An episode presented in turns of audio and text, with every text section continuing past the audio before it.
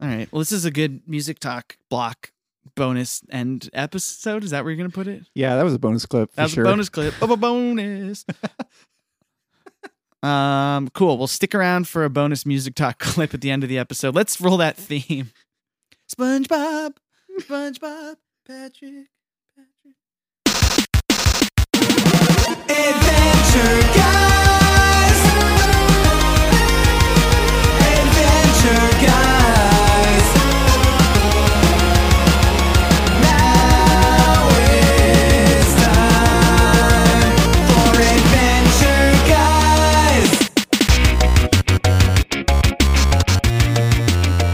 Right, welcome to Adventure Guys, the podcast for humans and dogs. I'm Eric the Human. And I'm Nick the Human. And wow, what, what a day it is. what a day! How's your week been? It's been good. We're, we're out of words because we just talked a shitload and recorded it. So stick around to the end of the pod, especially if you like the non adventure time talk and that's just like talking shit on music and whatever. um, my week was good. It was intense. It was long, but it was worth it. we got some extremely exciting news for the podcast this week. Are we gonna? Sh- should we just hold it as a secret? Yeah, I don't think we should.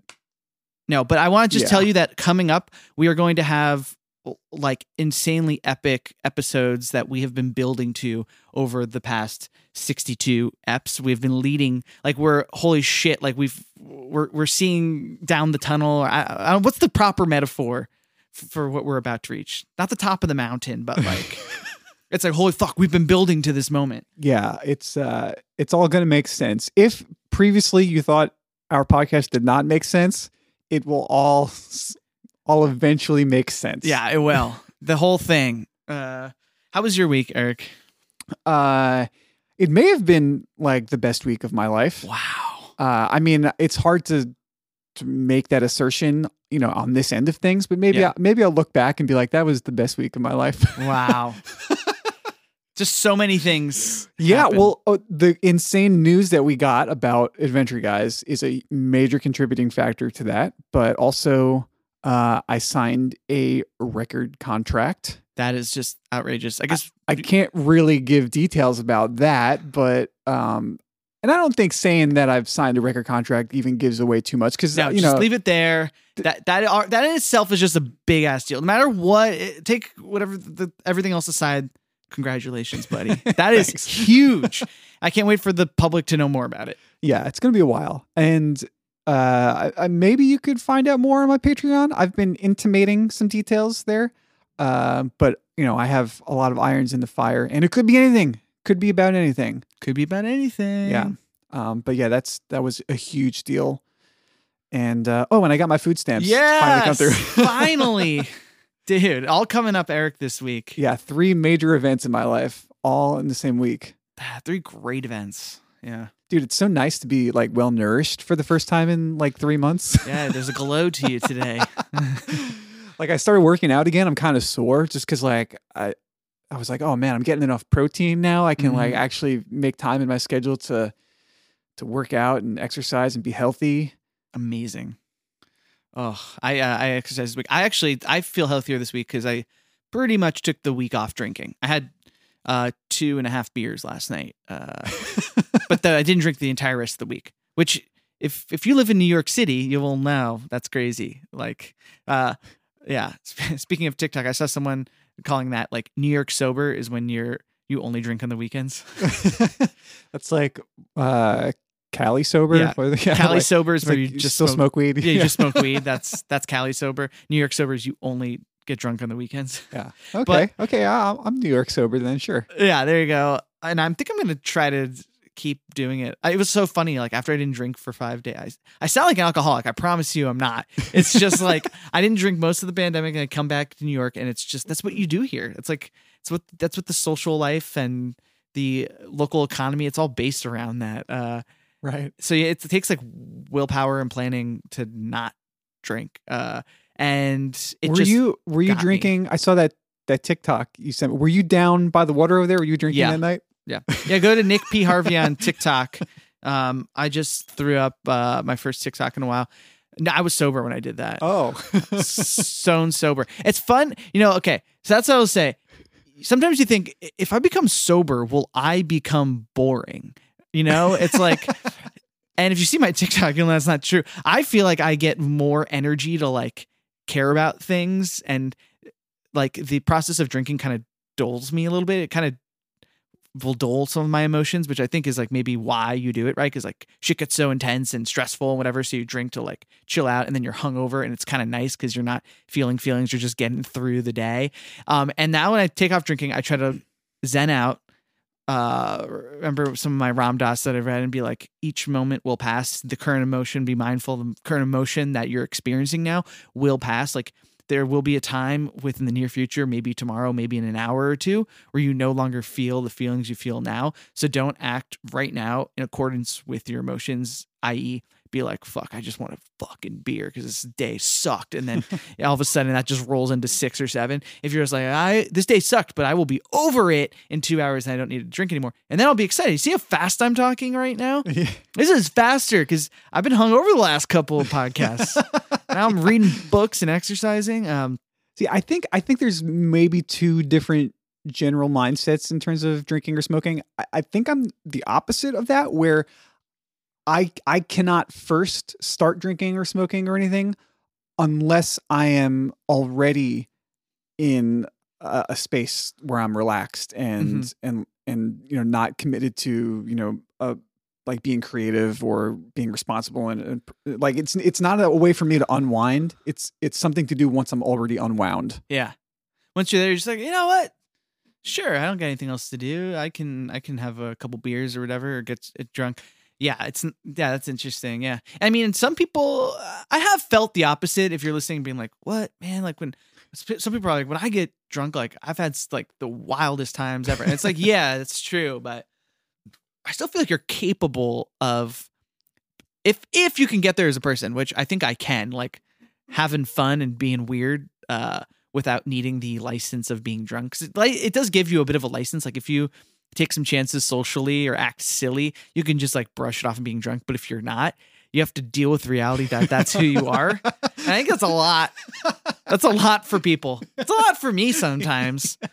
Um but I maybe that's just, I just need to uh learn that that's who, who I am, man. I think it was it was sometime this past week. Oh, it might have been I was I was signing contracts and making moves and getting paid and doing a whole bunch of shit and I was like, fuck yeah, I'm taking tonight off. I think it was like Tuesday or something. And I ate this edible that was like way stronger than I thought it would be. Oh boy. I got so insanely high. It was it was it was it got very like difficult. Oh man. But I I'm so glad that like I'm not the kind of person that would want to try doing that like in order to accomplish something. It was like nothing needs to be accomplished now, so Yeah.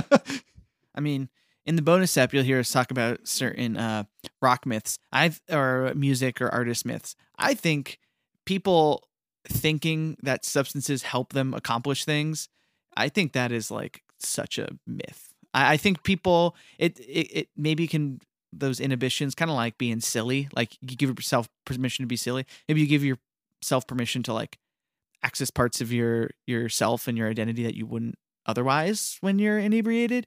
But uh I think I think a lot of people are starting to talk about that more now where it's like, you know, if you're fuck fucked up and hung over and all these things and like you, you're not gonna get things done, you know? I have so much I need to get done. Yeah. Ah, me too. That's that's I think that was one of the big impetuses for me to just cool it a little bit on drinking is like you just go like, man, I just like fucking wasted 5 hours this morning just like trying to be alive versus you know doing anything that I want to do. There's somebody th- uh, you know, I feel like I'm in that moment moment moment in life, early 30s where it's like, all right, I want to do some shit and now is the fucking time to do some shit. Right.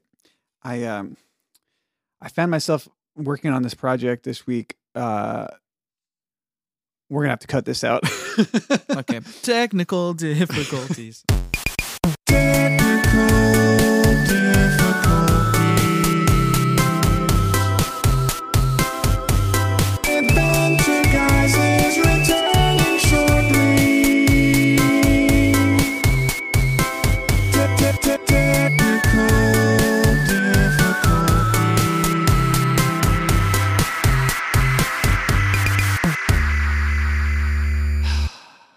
So much fucking work to I see I think it's like been the best week of my life, but I'm Yeah. still like really stressed and have a lot of things to do. So I don't know if I'm quite able to make that judgment yet.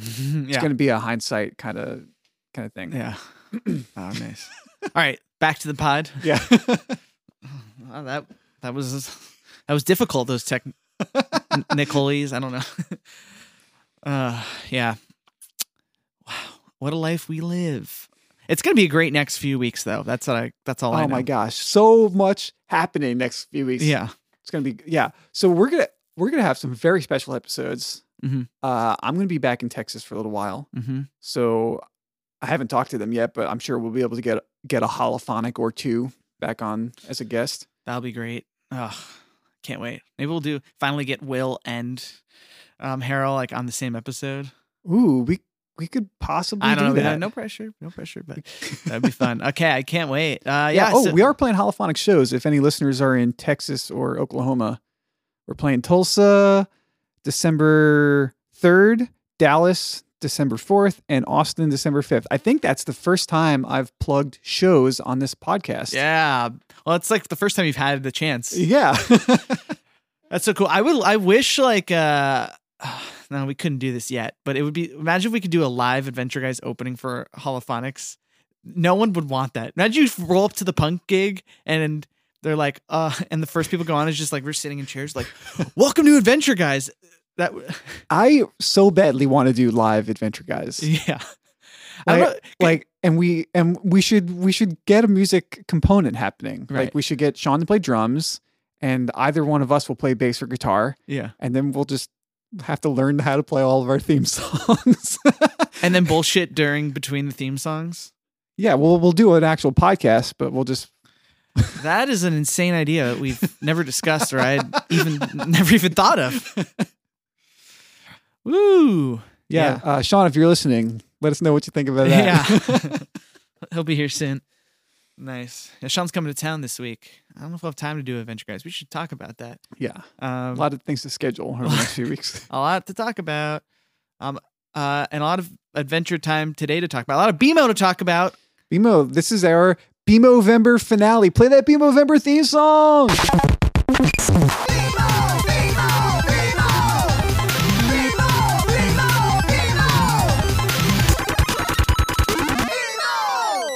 Really sync this iPad easily because it's so old and doesn't use the uh, a current operating Oh, system. Dude, we never sync anymore. We don't have to because they're recording oh, on the yeah, same thing. True. Do you want to sync just to just to make sure? old old time sync. Yeah. One, two, three, four. One, two, three, four. four. Perfect. Well, The they best we've ever done. they do start at different times this time, so No, well, you re. Oh no, because you stopped and started. yeah. Okay. I don't know. Technology. if it makes you feel better, yeah. Episode discussion. Episode discussion. Episode discussion.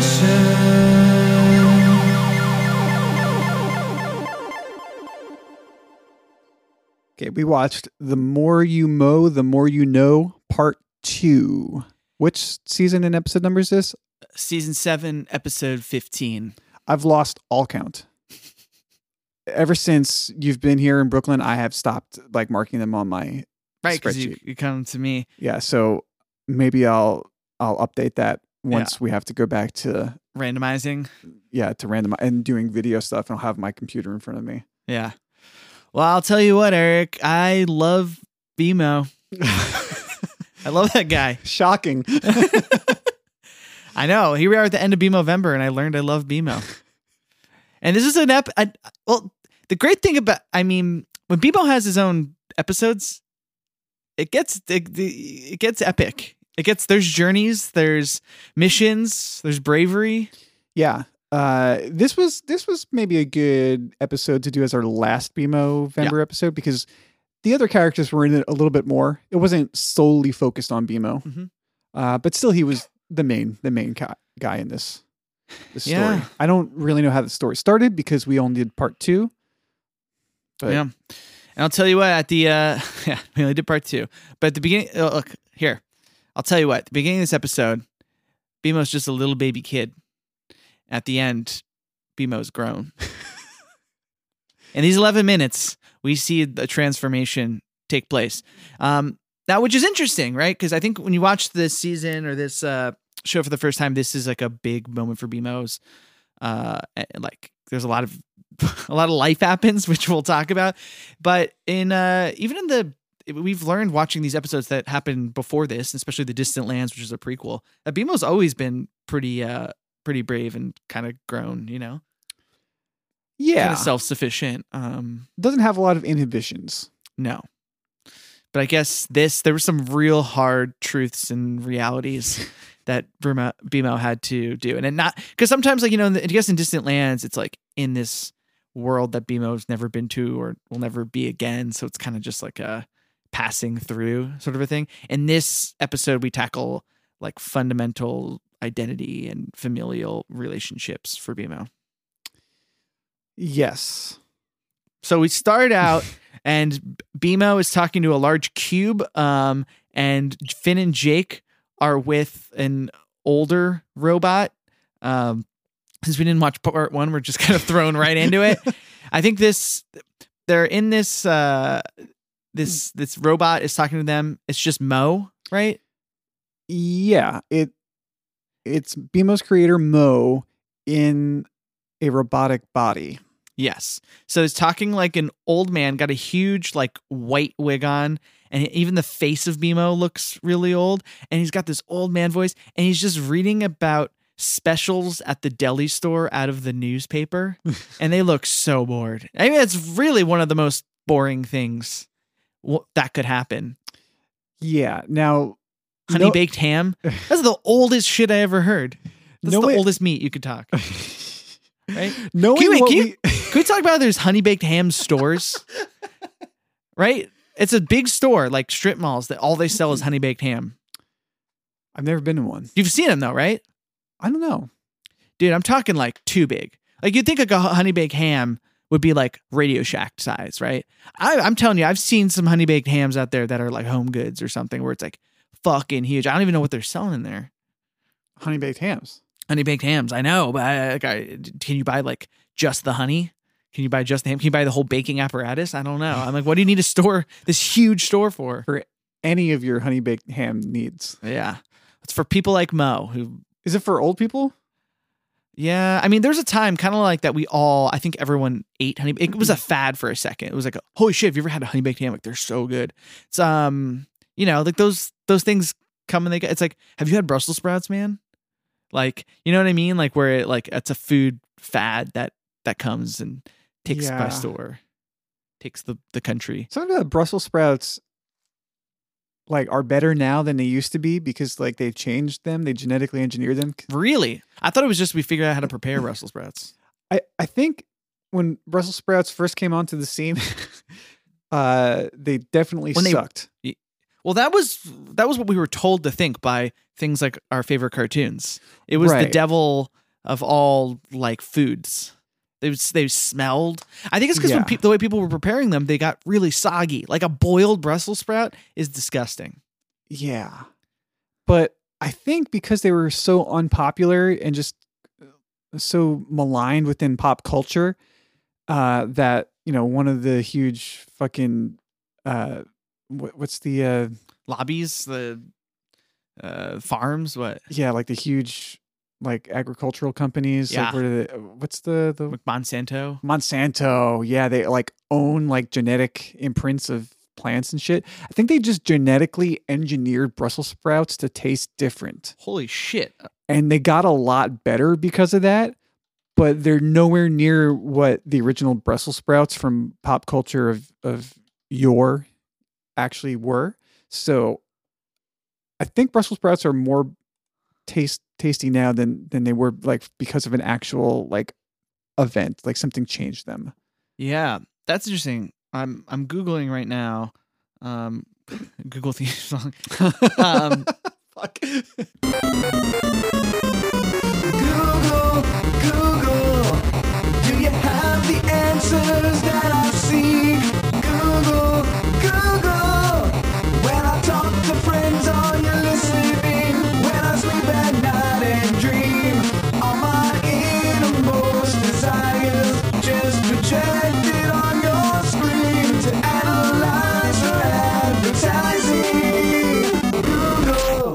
But yeah, I mean, genetically modified, like, I mean, that's the whole GMO shit. Um, which is like a really hard. I have to read up about like GMOs again because it became like this thing where people were like, "Fuck, I don't want anything GMO in my body." But then it's like, wait, if we don't do GMOs, how are we going to feed everybody in the entire world? Well, here's here's okay. My analysis, not being, uh, you know, A food scientist? yeah, yeah. or Sure. or a botanist or genealogist or anything.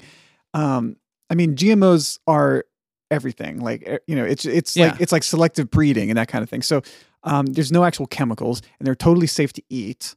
Uh, the problem with GMOs is that these huge corporations are then owning like plant DNA, and like Oh, yeah, so like if you get a hold of like the seeds from like one of their crops because like the wind fucking blew it over to your independent farm and then you start planting those seeds like they can sue you because they have like ownership over a fucking DNA helix. and that could get real sick. That's that's some bad future stuff right there. yeah. when you look like 100 years down the line and this one company owns the patent to to uh, of, of Brussels sprouts or like greens just in general just all the greens is with one then they have it like as a grip they can set the price they fix the market I don't, ooh, that's bad um Yeah, like if you can patent like plant DNA, like can you then genetically engineer pigs for like certain kind of pork and then like you own Yeah. a certain kind of animal, the exclusive rights to that? Like how the fuck does that work? And then once we're cloning humans and shit, you know,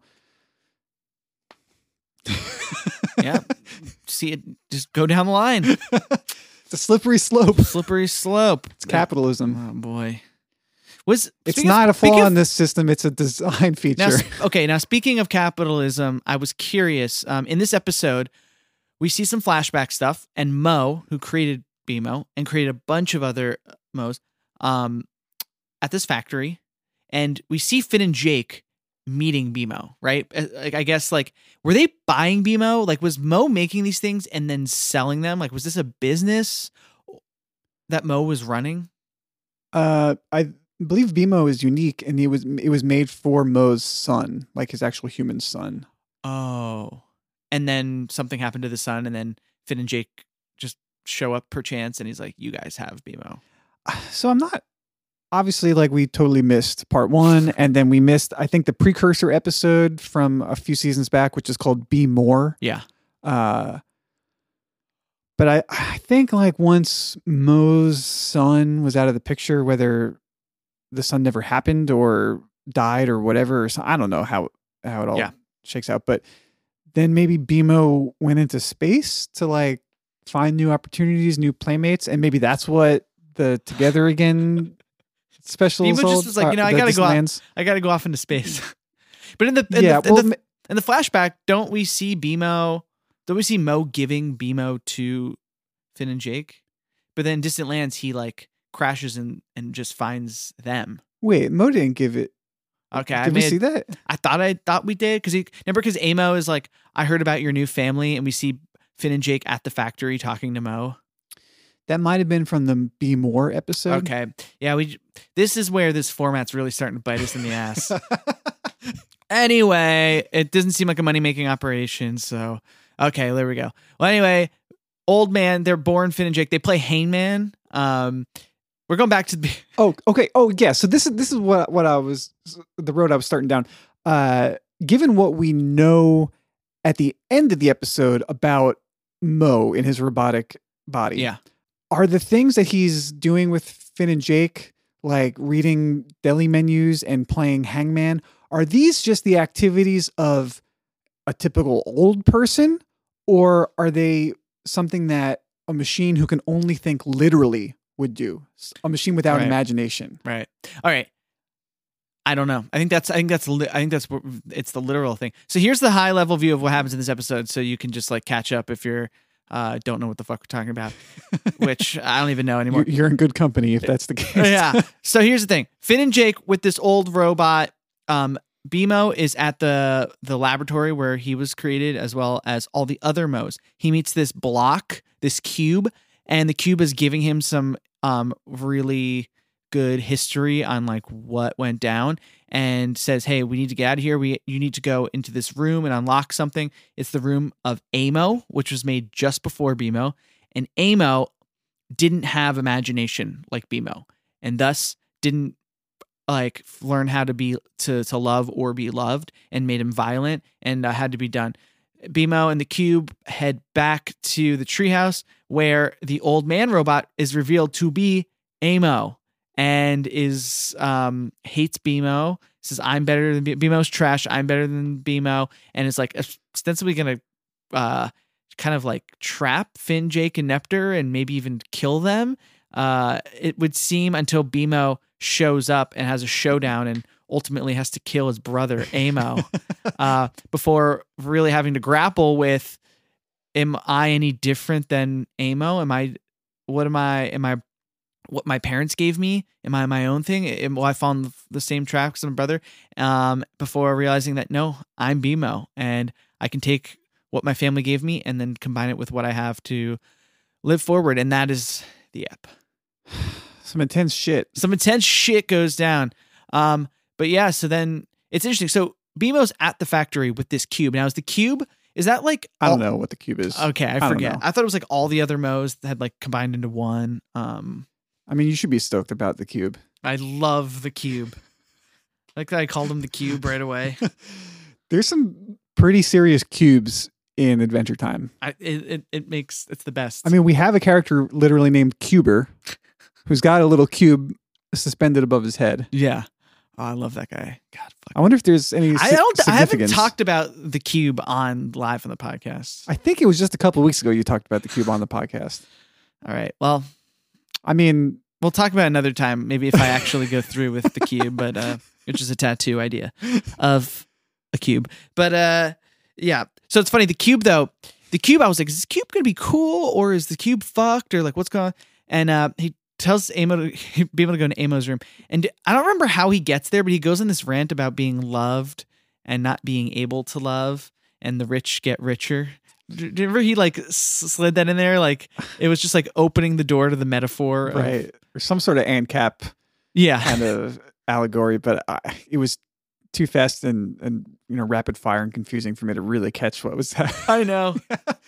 um, and then he's like, look, and then he's kind of like, we haven't heard, we don't know where Mo is. He went offline because Mo, after dying, uploaded his consciousness into a thing, like Yeah, a hard it- drive. it's it's sort of left unclear whether Mo is really dead dead. He says his body is conking out yeah. and his mind is being tra- like transferred or recorded to that drive.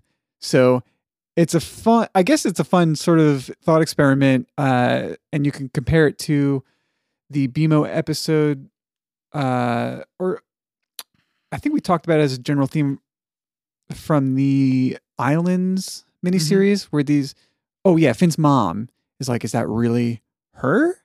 Is that her soul, her mind that's like recorded into this computerized version, or is it just a copy? Yeah. Is it, is it like kind of an AI version where it's like acting in accordance with the past experiences of Finn's mom? Yeah. I I kind of like it being left to ambiguity Yeah. that we don't that Mo could possibly still or a version of Mo's soul could live on. But he doesn't say he's dying. He says his body's conking out, which is a really great hair to split. Yeah. Oh man. It's yeah. And and and we all we learned this from an AMO over uh like telling us what happened. So so anyway, the cube is like they're like, "Hey, it, his brain's gone offline. Like we don't know where Mo is." And then BMO's like, "Well, Mo is at my uh the treehouse with my friends." And he goes, "Well, did Mo have like a cannon on his head?" And he's like, "No, he didn't." And then BMO realizes, but he had this insanely large wig on, which means that it's probably under the wig. And then the cube is like, "We gotta go. You need to carry, put me on your back and carry me there." And th- this cube is huge. Like, I'm talking like a seven foot tall by eight foot wide by ten feet deep cube. like it is fucking big. This thing's bigger than a car. And uh and Right. BMO's Such a specific request. You need to put me on your head and carry me. That it seems outlandish. And even BMO thinks it's an outlandish request. I, it, that's just BMO. BMO lives in the outlands. and and then and he's like, BMO, you are stronger than you know, and I am lighter than you know. Which hadn't even occurred to me because it's like ste- it looks like it's made of steel, which you're like that that shit's heavy. Right, it could be just aluminum or something. Yeah, you you think they're setting it up for like some sort of BMO Super Saiyan moment where he will realize his inner strength and and and be able to carry this huge thing, but also it's it's actually not a big deal. Yeah, it's not a big deal. Then we go back and uh the old man robot is sitting in the um snow fake crying and is like, wah wah wah. Bandits stole my legs. And they're like, sorry, Mo, we shouldn't have left you here alone. Yeah. And it's like there's like, whoa, pick me up, please carry me, Finn. Yeah, I noticed that Finn and Jake don't say that they'll catch the bandits and get his legs back. They just say that they'll avenge his legs. Oh, that's great. We will avenge your leg. And Jake is like fed up. Like basically before this, they played a game of Hangman uh, that took hours. It looked like, and the um, answer to the Hangman was Burgess Meredite. yeah. And Jake doesn't know who it is. Then they do like, let's play another game. Is there is there a, is that a reference? Is there a person named Meredith Burgess? Uh, no, it's Burgess. It's Burgess. It's not Burgess because Finn. Well, they mispronounce. Uh, I'm assuming that this is one of those things that like uh, got sort of mistranslated through the ages, like where they mis- they don't know how to pronounce Beethoven, for example. Like, is there a person Meredith Burgess? Well, hold on, please. Because I want to make sure I find the right uh um like explanation for this. because I believe it's an actor. Yeah. Um, oh, it's actually Burgess Meredith. yeah, the actor in the Twilight Zone. Oh, was the Penguin in the original Batman TV series, which I loved as a kid. Huh. Um, oh, was Mickey in fucking Rocky? Oh man, I haven't seen Rocky in like a million years. Is he's the you gotta get him, Rick? You know, he's like at the, the fucking training thing. Um, yeah, and so he was fucking huge. Clash of the Titans, of Mice and Men. Jesus Christ, what a career! Yeah, before our times though. Yeah, before our times. Um, and it's it's Meredith. Although, uh, Jake definitely it's Bur- it's definitely Burgess Meredith, and he definitely calls her calls him Burgess Meredite, Yeah.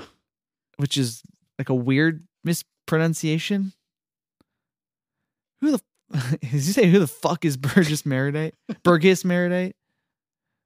Um, yeah, I don't know. Anyway, Jake's had enough of this old fucking robot. It's like, come on. Oh, forgot to say, which I point out while you're watching. He, uh, the robot goes, "Well, call me grandpa." He says that like the second thing he says, like, "Call me grandpa. I am your grandpa robot." And and you were like, "Did you say call me grandpa?" and my thought, my logic here was is that this is Mo, so this is BMO's dad, right? Creator of BMO, and BMO is Jake's dad because he always calls Jake my son. So it really does make sense that this is a grandpa. yes, it makes sense. Oh man, it maybe you know this is that's one of those things that like makes sense syntactically, yeah, But not symbolically or semiotically. no, Uh, well The- said. The syntax is correct, sure. Yeah, I by the way, I love uh the Mars Volta's lyrics because there's so much correct syntax where the semiotics is just off the walls. yes, yeah. That's like one of my favorite contradictions. S- Establishing your own internal logic or something. right. Just because the the order of the words, like the language makes sense or like the rhythm in which you would speak it makes sense, you're just supposed to assume a semiotic meaning. Ah. And I I love that contradiction. It's all over the Mars Volta lyrics. Hey, stay tuned for more Mars Volta talk in the bonus clip of today's episode. Yeah, and there's tons of it in Adventure Time and tons of it in BMO. Yes. BMO loves it. Um, it, and there's there's more of it. And okay, so anyway, he's BMO's coming back with the cube on his head. they found they the bandits stole the old guy's legs. They go and the and he's clearly framed NEPTR. NEPTR is knocked out fucking cold in this weird cave. There's snow on the ground, and the the legs are like in NEPTR's like mouth or something. And they're like, wait, what the fuck happened? And um, the the, the guy is just sort of like uh, the, the old man says something about don't you guys you guys love me like never leave me again like you love me more than BMO and Jake's like whoa man like you're all right and Finn's like yeah you're cool but we love BMO he's like literally our best friend and they're like and I think Jake's like yeah man be cool like which is just a hilarious Stop being such a fucking weirdo. yeah and he goes and then he says BMO is trash Yeah. Oh my god, terrible. Like that like the tenor immediately changes. Yeah. Like you don't you don't fucking call BMO trash. No. Like you don't do that. and the face Clear gets- violation. Yeah, no, that is not cool because like we all everyone who's ever set foot in this universe knows BMO is not trash. Everyone, like e- like even the so-called villains of this universe, nobody has beef with BMO. no, they only have beef because BMO might stand in their way, but it's not personal beef. It's not like anything to do with BMO's character. If anything, BMO's character is so great, especially for given the package, that it poses a threat, and that is it. It's not, you know what I mean? Like, so to call BMO's character into question is like fucking out of bounds. On all account and accord, you know? Yeah, that's some real outlands shit. Mm, no, not cool. Not cool by me. And then the wig comes off, the old man face disappears, and it's revealed to be Amo or Amo. You would say Amo, Amo. but but does was BMO calling him Amo or Amo? I guess just Uh, uh, something- accent or uh, something with the cube was another kind of mo. yeah. I don't, I don't remember. the cube. There's all sorts of mo's. I was thinking when we were talking about GMOs, like I wonder what what, what the GMO. Gmo. it's like a stalk of corn. oh man, that's funny. Um, and then Amo. Okay, okay. So then Amo does have this thing on the cannon cannon head, kind of like Cubert, where it's like there's like a floating cube. It's like a floating cannonball it can conjure up and then fire off, and then it just slams Jake and Finn in the head, and they get knocked out inside of this cave. Yeah, the mechanics of this particular apparatus, I was a little bit hung up on it. I was like, what exactly is happening? Like, what what is this robot able to do? Like, what? I don't understand. No. Okay, like I'll suspend my disbelief. Yeah. I, there there was just a moment of hang up before I was able to. And and now we're in this heightened drama of the episode because you know that Amo is bad news. You know our heroes have been hit, and you're hoping that BMO and the cube can come back to save the day. Now, before we get into what happens, I also was curious about Amo's like head cannonball firing thing. Why did Mo build that into Amo? was because because BMO was for his son. Amo was we were supposed to believe was the first prototype of it that didn't work out. yeah, But but it's like if this is for your son, why are you building a deadly weapon into it? uh, uh, like maybe if this is a security robot, sure. Uh, some of those plot details might have been in part one. I don't know. yeah, yeah, I don't know. I think we probably got some more mythology about Amo in part one. Yeah. Um, being Huh, like okay. Emo was the second version, and like here's like here's how the first version went, and it, and then in part two, it's like, oh, by the way, when you thought the first version was gone, it's actually still in the Sure. game. So like more of a dramatic twist than we were able to appreciate. But Yeah. I, th- I think maybe some Amo mythology happens in part one. Okay, cool. So then BMO's there and uh is like, yo, the fuck you doing? Like, get the fuck out of here. And uh and I'm trying to see if there's any good quotes because there was a, lo- a lot in here. Um oh, here's a great one. Uh he's like, Amo, what are you doing? And they have like this like stand up and BMO says, um, look into my face or look at my face. You have absolutely gone too far. And like is standing up and like BMO is really like taking on the hero role of the episode. And Amo is yelling and then um they like tussle, right? Until they're at the top of this cliff. And then Yeah, BMO gets his face cracked again. yeah, Amo starts happen a lot. Amo starts shooting the the um cannonballs at BMO and BMO yeah. and A- He- Amo—he's like, already dispatched Finn and Jake with these cannonballs. Yeah. And he's like, I don't even want to look at you, uh, BMO. Get out of here. And it's firing cannonballs. BMO gets hit, face cracked, and then s- immediately stands up and starts charging at Amo while Amo is missing with the cannonballs. He, like Um, he gets a glancing blow on his arm. BMO's arm is hanging off by oh, wires. but before this happens, Amo does go on a great villain rant about why he's doing what he's doing. Now, we all know why, when you you have the kill shot, right? This is a classic. Like you, Amo could have just fucking ended BMO after cracking his face. Could have just like pummeled three more cannonballs in and, and won the day. But in true villain fashion, Amo's like, hold up, I'm gonna explain why this is all fucked. Do you want to explain what what the backstory that uh, Amo says? Uh, well, uh, that's just where Amo reveals that Mo is Yeah. conked out, Well, and there there was some extra um funny thing. He said Amo says Af- I came back home after a long pilgrimage where I discovered some awful things about myself. That was like, whoa, this is some epic like Bible stuff right here. um and comes back in is like, I want to ask Mo questions about me because I just discovered disturbing things about myself. Two, Mo is dying and says, Amo, please take my consciousness and send it up to the stars so I can live there forever. But since Mo never loved him, no one ever loved him, I decided to ignore Mo's last oh request. Oh, yeah, so mean. Ugh. What a fucking dick. And then and then he takes out under his his like takes out and goes like, and here's the consciousness. He's like and is like holding it. It's like, holy shit, is Amo gonna destroy Mo's consciousness and memories? And that's what triggers BMO to like charge. Um and then then the death, I mean, explain the death. You could you could say it better than I could. Uh, so right, so BMO is Ch- able. yeah, he's yeah. charging, and he's able to like jump on top of Amo, Yeah. and this is where this cannonball thing is is weird. Like, okay, they've established the mechanic that like Amo can conjure a cannonball above his head and then fire it. So BMO manages to hang on to a, a cannonball after it's conjured, but before it's fired. Yeah.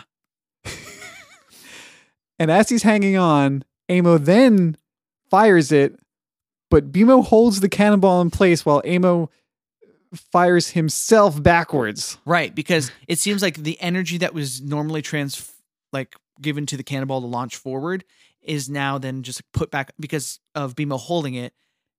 It shoots uh Amo back. Yeah, I mean, I questioned the physics of this whole arrangement, but It weirdly make made syntax like in the context like it made sense in the moment. Like now that you're breaking it down, I guess it doesn't, but yeah, right. who cares? I don't know.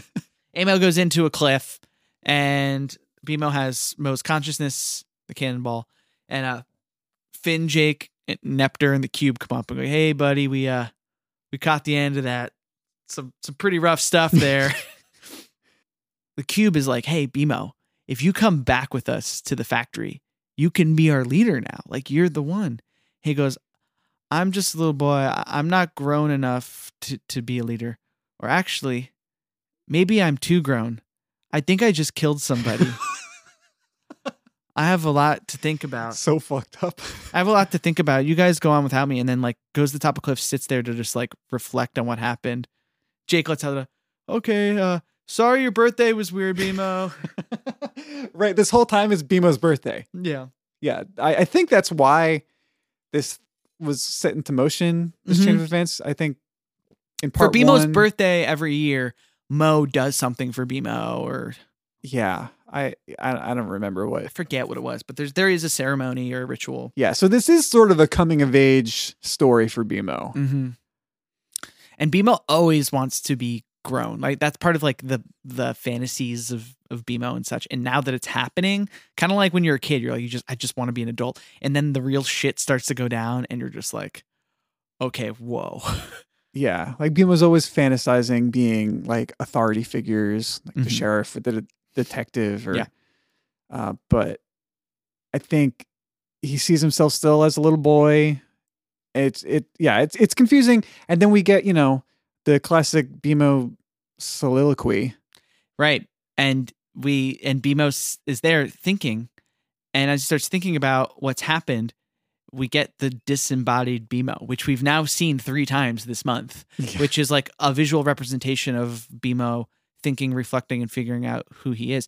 And this we actually saw, I think it was in Distant Lands, where there's like, um, I think it's six or seven different BMOs in the different colors of the rainbow. The Roy G. Biv, yeah. Yeah.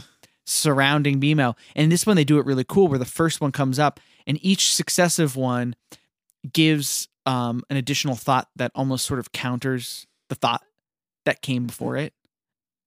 I guess it's some cool symbolism. Yeah. And and in it it's cool. It's sort of like, you know, when you have a conversation, you're truly reflecting. And I think what what BMO basically what BMO's getting at is sort of just like, okay, whoa, so Mo is gone now. And whatever Mo wanted to teach me uh, has to have been taught or it is inside me now. And I have to go without Mo. But then if I just go based off of what Mo has taught me, that's what Amo did. And Amo, look how Amo, I just killed Amo. I just killed my fucking brother. And he he was trying to kill others. So like if I just go off what's inside me, who's to say it's not gonna go wrong? Until he remembers that the cube said Amo went wrong because Amo lacked the im- imagination to see what the world could be. Amo only saw what the world was and couldn't accept love. And he goes, So I have to then trust what's inside of me. Like, and if I can't, and the quote was, if I can't trust in no one, I can trust in me. Yeah. It it's a pivotal point in BMO's character development. It seems like it's the closest we really get to any self-actualization from this character. Yeah. Uh, and I think it's interesting when we were searching for the episode that we noticed Angel Face is only two episodes after this. I know. It, it really feels like Angel Face should have come before this. Well, I think Angel Face is an interesting outlier okay. uh, in the BMO pantheon because I think we've talked a lot about how BMO's not really able to discern what's imagination, what's reality. Yeah. Like all of the episodes we've watched have happened bef- for BMOvember have happened chronologically before uh, this th- this episode. Yeah. Um, especially the Distant Land special. That's like a prequel to everything, and that's when BMO is like sort of the, at his most outrageous out there. Um, Angel Face, I think, is the first time that we see a little bit of um, acknowledgement that there's Oh, right, right, li- right. like a like a play act yeah, because he's he's written the uh, lines for other people to give instead of just like pretending. Like in the other one we watched last week, BMO's like fooling himself almost into thinking this is all reality. Or that was two weeks ago um, with with Steve. Um, and Yeah. and then this one, BMO's like accepted that it's fake, still wants to enjoy it, and has given everyone lines and parts. And Yeah, yeah, and like he set up all the the scenes and and and, and like all the sets. They're all there like in advance. Like he's planned it all out. So I, I, I mean, we did our Angel Face review a long ass time ago. Yeah. I think if we reviewed Angel Face now, like we'd have a much different spin on it. yeah, we would. Um, because it, it really seems like at that point in the series, BMO has become aware at a level that he previously was not. It's true. Fuck yeah, yeah. still a very imaginative character, but just has a little bit more context to where that imagination begins and ends. It's true. And I think the word self actualization is the right way to look at this moment because it's like, shit, yeah. I mean, it's it's like the only thing I have to go off is like my own self and set of experiences and what I see and what I deem to be correct. And it's almost like it, BMO accepting that th- I am who I am and Yeah. Yeah. I, I wonder if this recontextualizes any of the other episodes we've watched with BMO. Like any BMO episode that happens from like the second half of season seven on. uh huh. Like the uh, the episode we watched from the Islands miniseries where he's like in the Oh, right, Matrix. Right.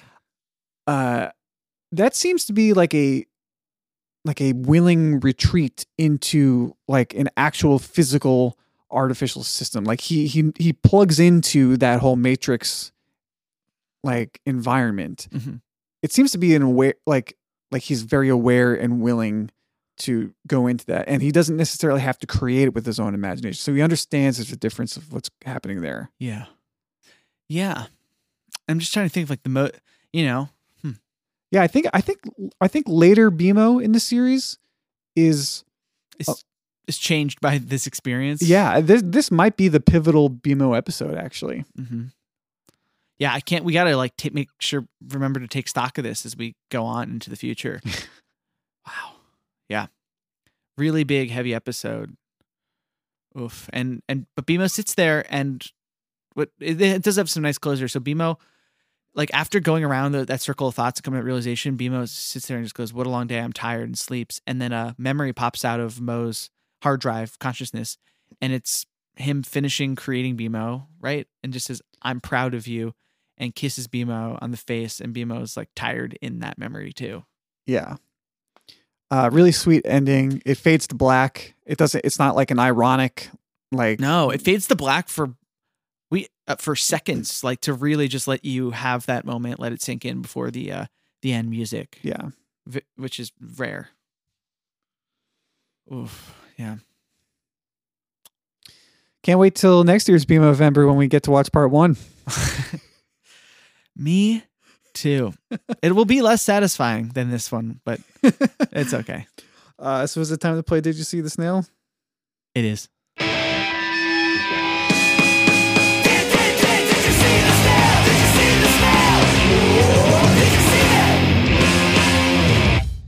Well, Nick, did you see the snail?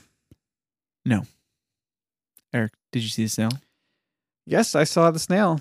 Oh, And I'm kind of disappointed that you didn't see it oh wow. because the first time we wa- we saw the snail on screen, you were like kind of not paying attention. Yeah, You were on your phone doing something, I was taking notes, I was looking at something. Yeah. and then you were like, "Hold on, we gotta we gotta run it back so I can catch what happened." So we got a second opportunity to see the snail, Oh wow. and you still missed it. Oh my god. That's embarrassing. Fuck. I almost feel like I'm gonna have to write a new fucking song at some point because everyone's hearing this one so much. yep, play that "Congratulations, Eric" theme song. One second, one second. I'm sorry. Congratulations,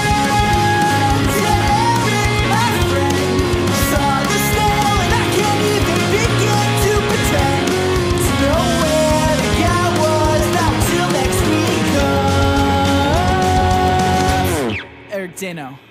You're the champion. All right. Um, if you're enjoying the pod, hey, stop.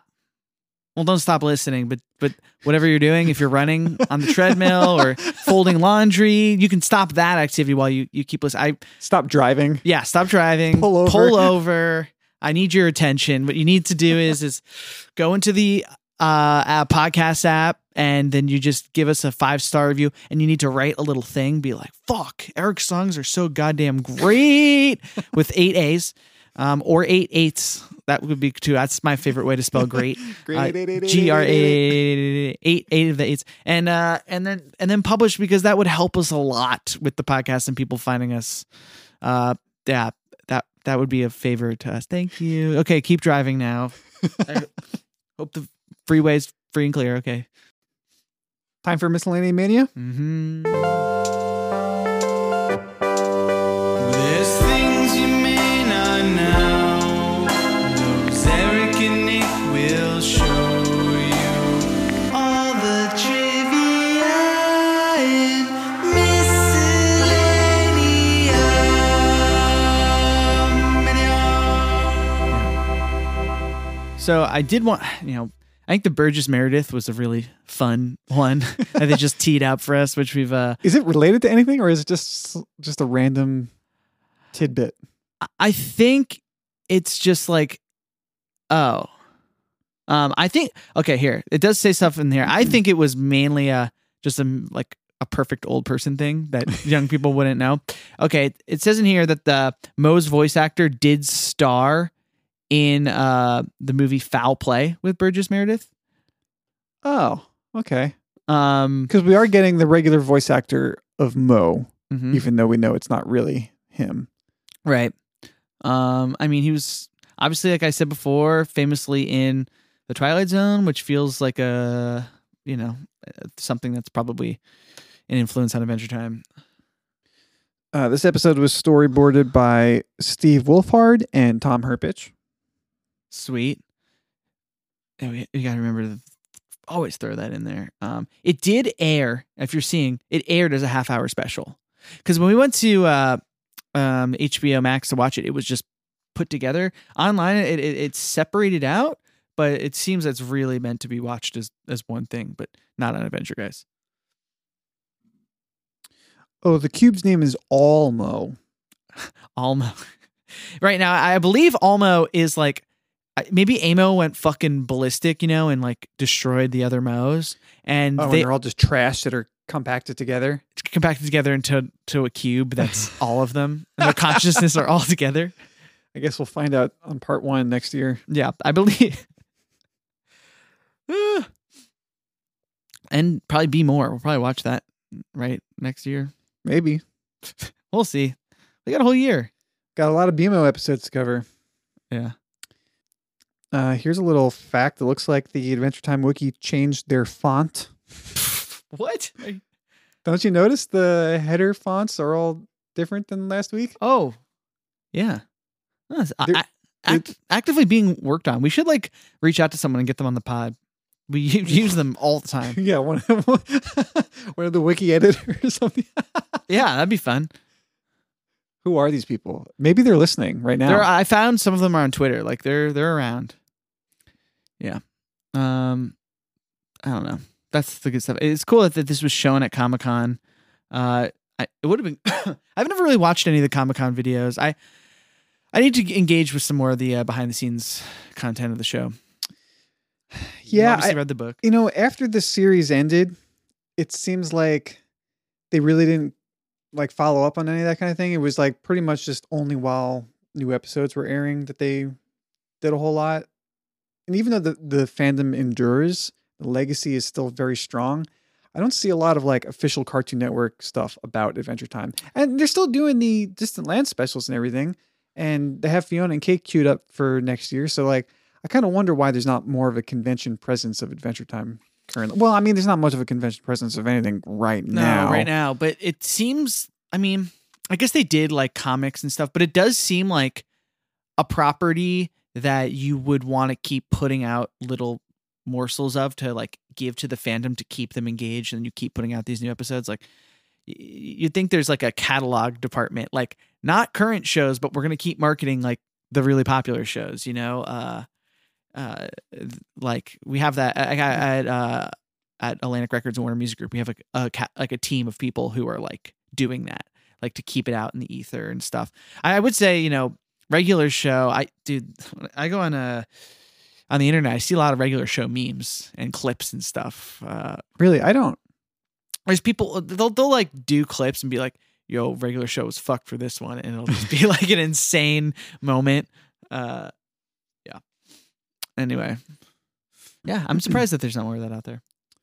I think there's a Steven Universe convention called Empire City Con. Mhm. I think it happened like recently, like last week or a couple weeks ago, or maybe it's about to. I, I don't know, but I think it's the last one. Like I think they're going to stop it Mm. now. Um, I wonder if there's going to be ever an Adventure Time convention, like specifically. Yeah. Maybe if Fiona and Cake really takes off, Yeah, that would be a really good moment for it. because we have to go if there's ever a Oh yeah. Adventure Time convention. Oh yeah. We'll have to fly do some shit. Hopefully they do it East Coast. That would be amazing. That'd be great, guys. Thanks. Maybe even if like somewhere like Toronto, we like fucking road trip. yeah.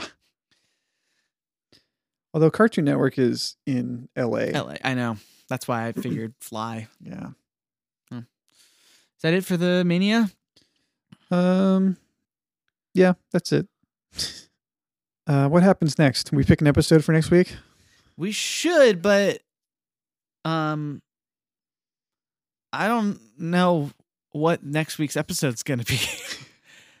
should we like hold off and and figure out because we have all we have we have people coming into town. We have uh this this, some of this big news that's gonna affect the trajectory. That should we just hold and then like fig- Well, regardless of what happens for the next episode Yeah. of Adventure Guys, we should have a topic.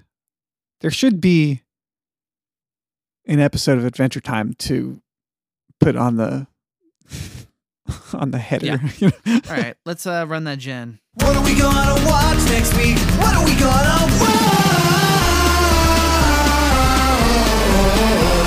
It's the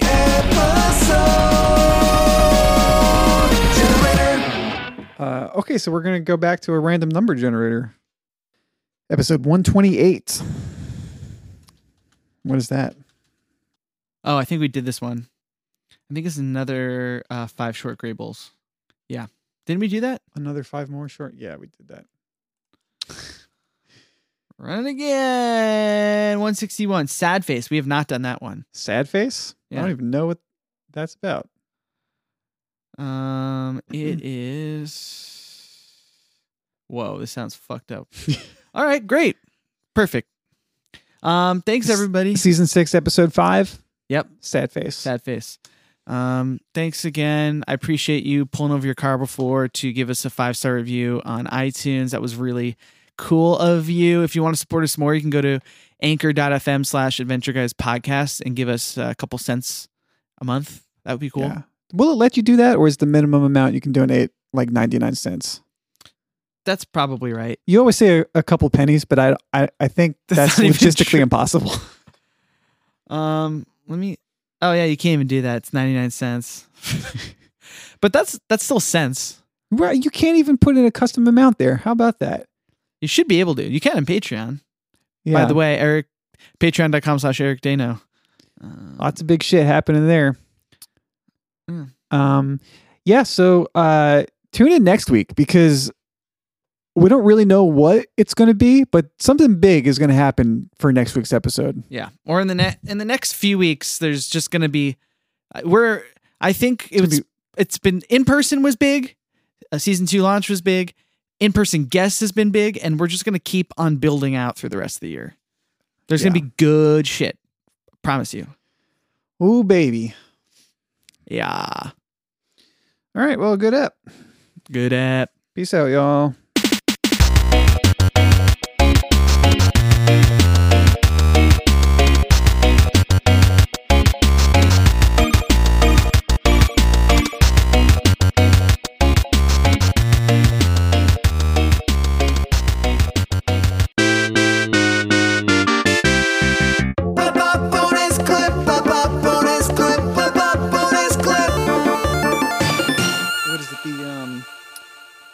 The uh, the the second Mr. Krabs has that super chromatic chord Oh yeah. with the with the B double flat.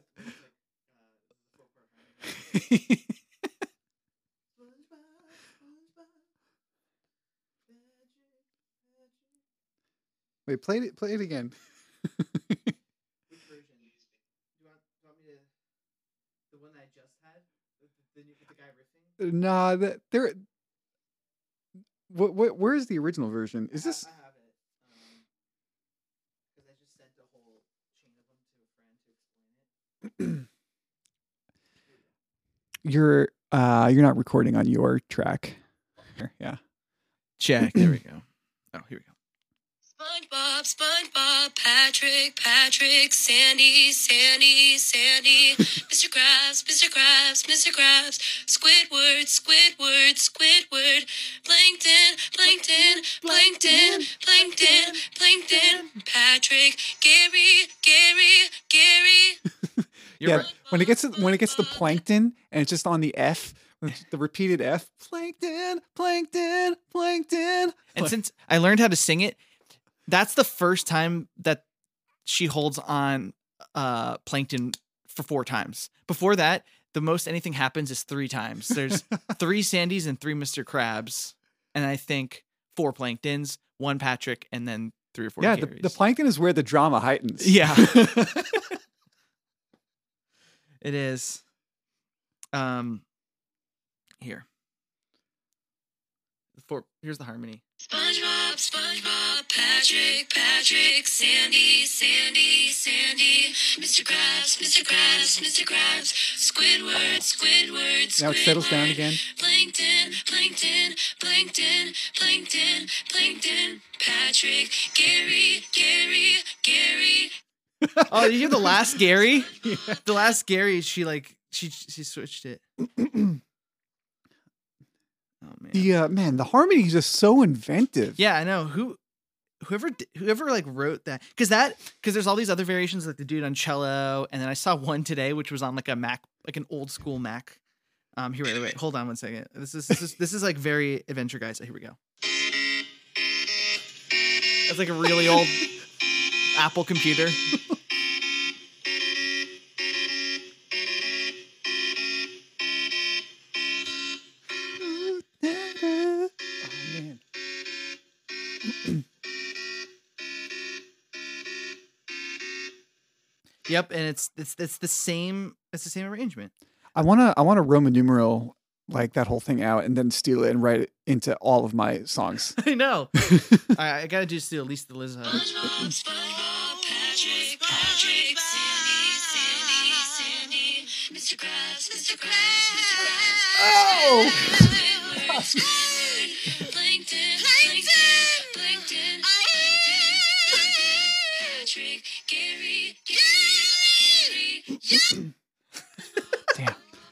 Fucking your your best friend Lizzo. Oh, yeah. If only. Have I- have you like worked with her or done anything with her recently? No, I don't work with her anymore. Sadly, I bet she likes Adventure Time.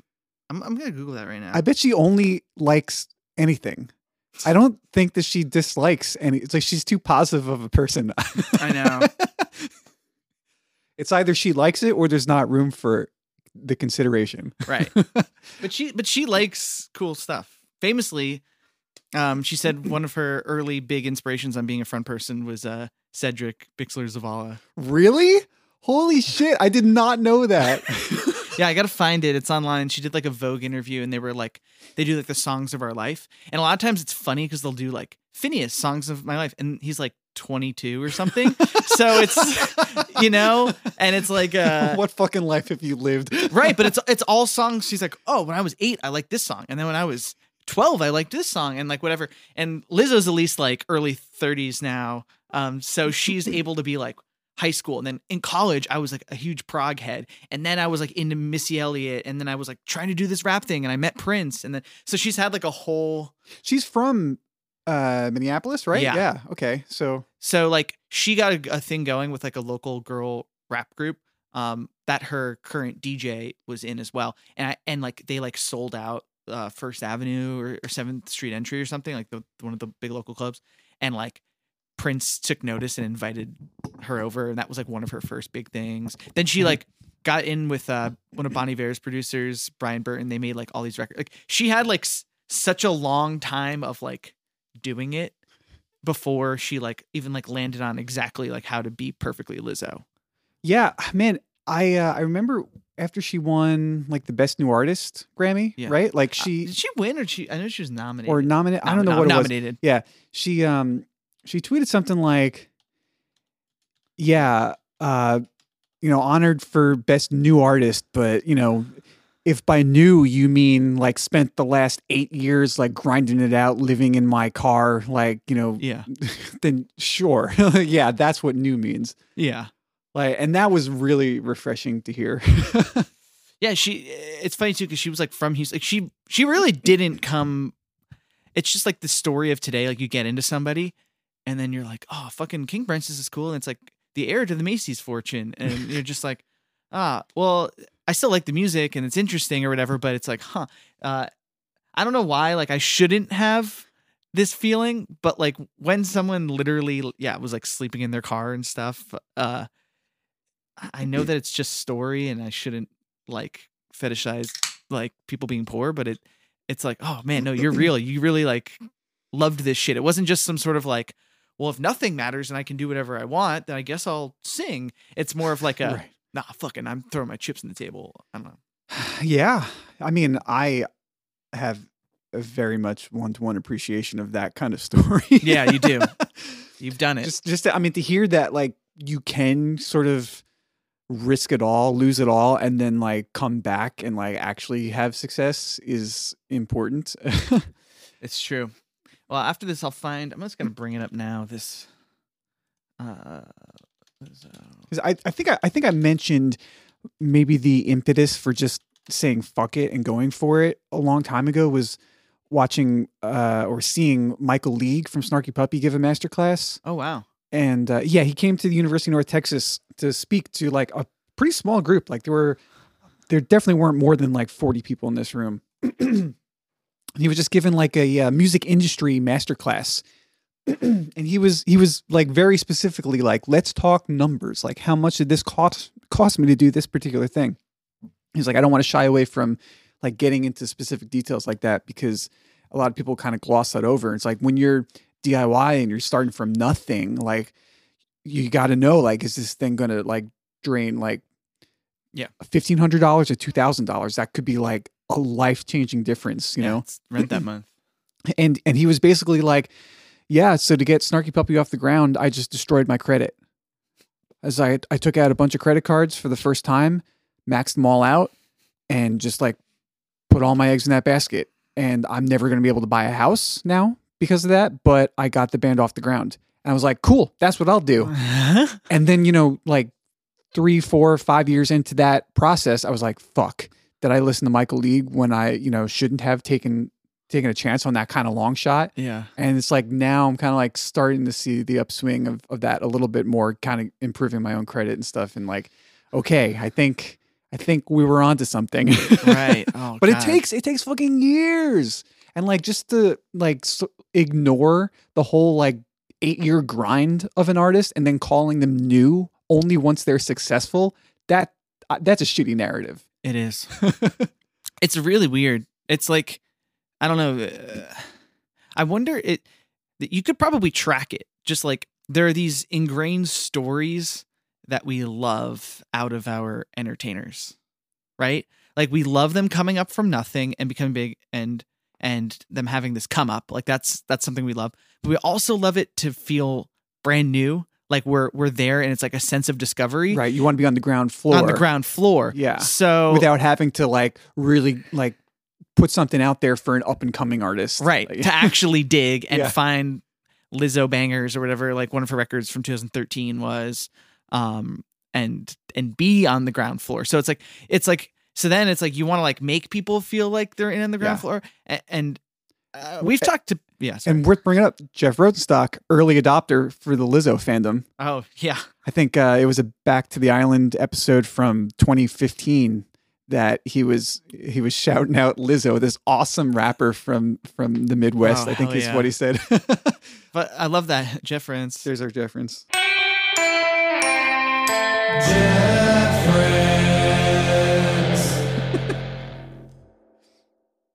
Whatever, I'll play it. Um, I mean, but the you know, even talking about Jeff, it's like he rebranded as Jeff Rosenstock from it could, could have kind of kept going maybe from Bomb the Music Industry, although it, it it did feel right. But say he had just kept on with Bomb the Music Industry, it's like I don't think he would have maybe even reached his success. Like he almost needed to rebrand and then go on tour, and then on his second record, he was sort of a new artist. Like people got to like know that he was credible and came from somewhere. But there, it was only a second record, so it was still new, and people could still be in the ground floor, and it's like a new uh, way to present them. It's just funny that like it works that way for Yeah. for audiences. I, it, it does feel really good to like be with an artist like before they blow up and then to like be there with them as they're starting to get successful. Um, I just joined the Patreon for Trust Fund Ozu, hmm uh, and she seems like she's you know really starting to. That's one. You're like, all right, I, this will let's go. I, I she can I'm, do this. Yeah, I'm I'm I'm going all in with with Trust Fund Ozu. hell like, yeah. uh, she actually she just left. Thank you, scientist. hmm So she's like only focusing on her solo thing. Um, and the Patreon's cool. I'm in the Discord now. Um, and she's got a new record coming out soon. Uh, but yeah, that's like the artist right now that I'm like, okay, I'm in on the ground floor with this. Yeah. I mean, that's true ground floor. Like, I think about there's there's this band, uh, Mama. I love. Oh yeah. I, um, I don't know. Like, I can't.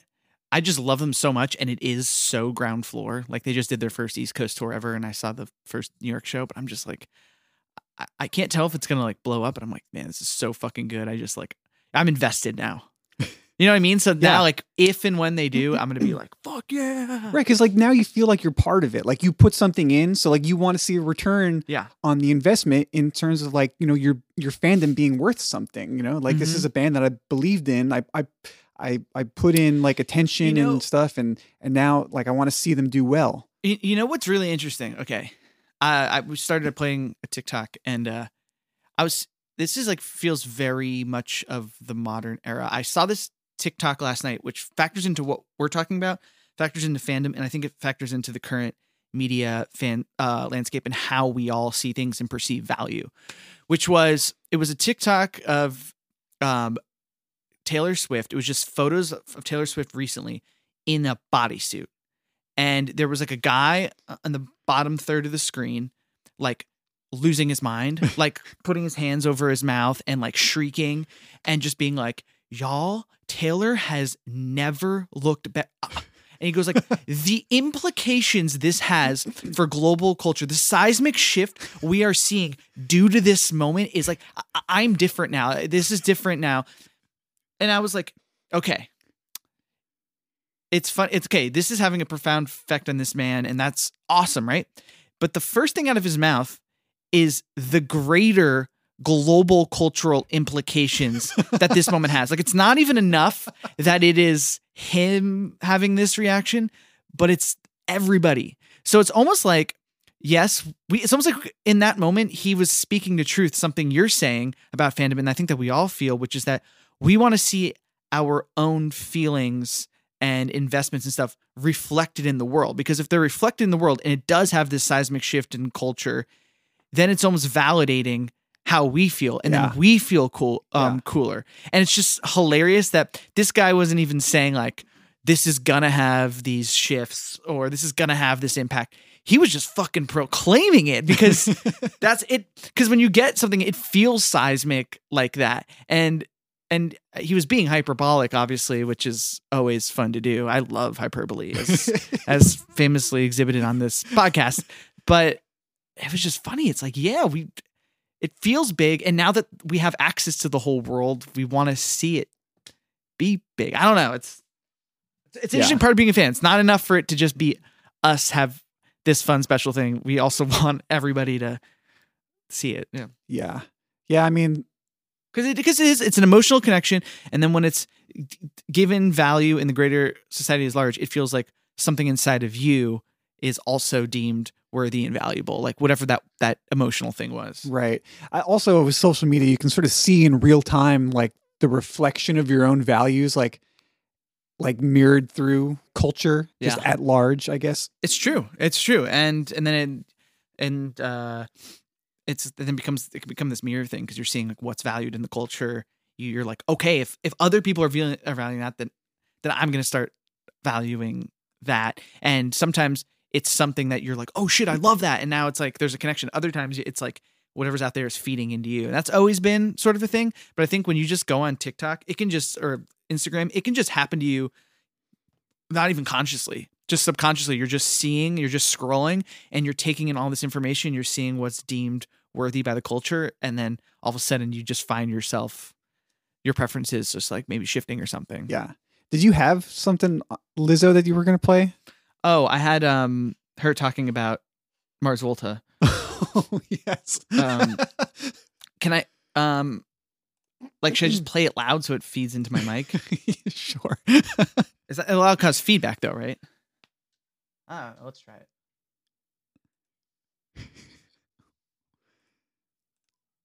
She- She's got a list. Simulacra by the Mars Volta is one of the hardest prog rock songs. I just remember I went through this, I wouldn't call it a phase, but I went through this like indie rock resurgence. And I was in a rock band and I was like, I just like the heavy stuff, you know, the real stuff, the, the musician stuff. But when I first heard it, I was like, damn. Because this drummer, Thomas Pridgen, who I just loved back in the day, he was Yeah. in the band. And I just could hear him just going,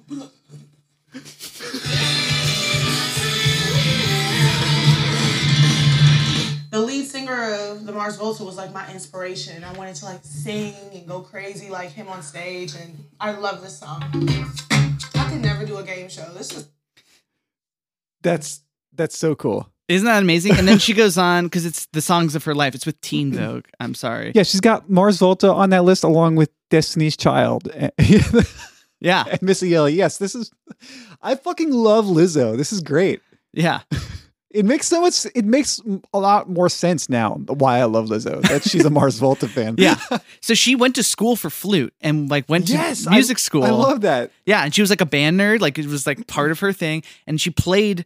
She didn't mention this, but I found it online. She played flute in a prog band that was like influenced by Mars Volta Holy shit. in Houston or something. Um, I was like, oh fuck, I want to meet her and like talk to her about that. But what a what a fun Adventure Guys uh, full circle moment. That was uh, yeah, that was our our Lizzo appreciation minute. Yeah. Play that theme song. Uh, Lizzo appreciation.